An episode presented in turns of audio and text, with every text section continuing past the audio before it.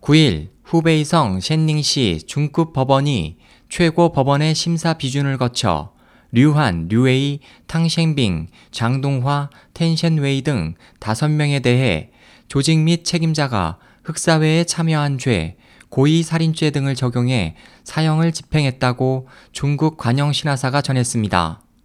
보도에 따르면 지난해 2월 20일 류한이 공식 기소된 후 언론들은 그의 흑금 제국 건설 과정의 비리들을 앞다퉈 보도했습니다.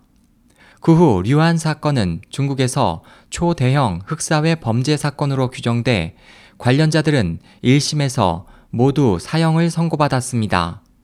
당시 관영 언론은 저우융캉이 이 집단을 배후에서 지지했다고 전했습니다.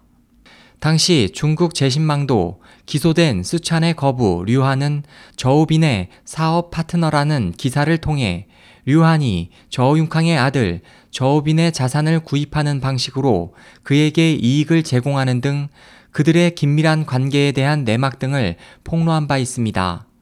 SOH 희망지성 국제방송 홍승일이었습니다.